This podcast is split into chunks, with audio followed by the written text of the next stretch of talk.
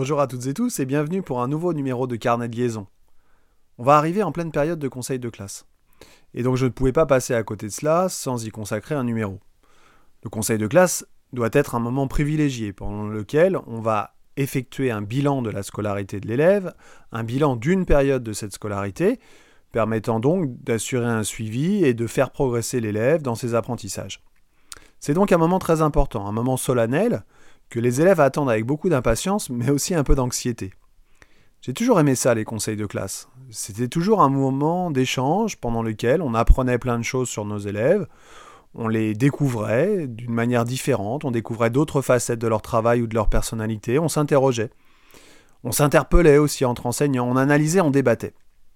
J'emploie l'imparfait volontairement, même si je continue à assister en tant que parent d'élève à ces conseils de classe, parce que j'ai l'impression que ce temps-là est révolu. Et ça date bien d'avant la crise sanitaire. Ces dernières années, j'ai plus eu le sentiment d'être dans une chambre d'enregistrement que dans un conseil de classe.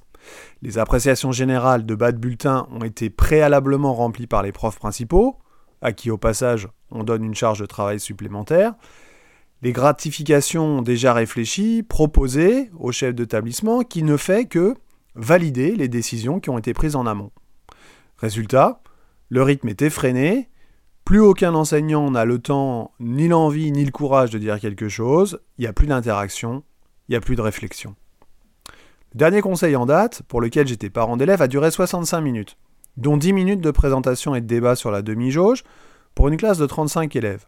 Faites le calcul, un peu plus d'une minute accordée à chacun, je n'avais même pas le temps de prendre des notes que nous passions déjà à l'élève suivant. Comment font les délégués pour relater à leurs camarades ce qu'il s'est dit? Je ne sais pas.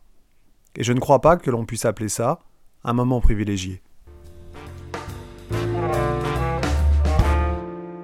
Afin que le conseil de classe reste ou redevienne un moment important, je vous propose un mode de fonctionnement que j'ai testé deux années de suite. C'est un conseil de classe participatif pendant lequel les élèves sont présents de manière individuelle les uns après les autres. Ils commencent par prendre la parole et effectuent un bilan de leur période. Bilan préalablement travaillé, seul, ou avec l'accompagnement de certains enseignants ou des profs principaux. Les enseignants complètent ce bilan ou corrigent au moment du conseil de classe en fonction de leur vision des choses. On débat et on se met d'accord sur une gratification éventuelle et sur un cap à tenir pour la prochaine période, jusqu'à la prochaine période, jusqu'au prochain conseil de classe.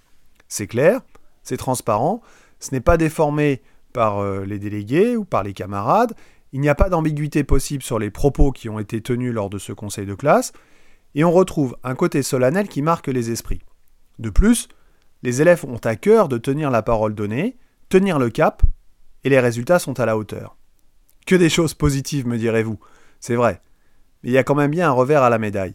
Le côté très chronophage de la tenue du conseil de classe, qui pouvait durer jusqu'à 3 heures pour seulement 25 élèves.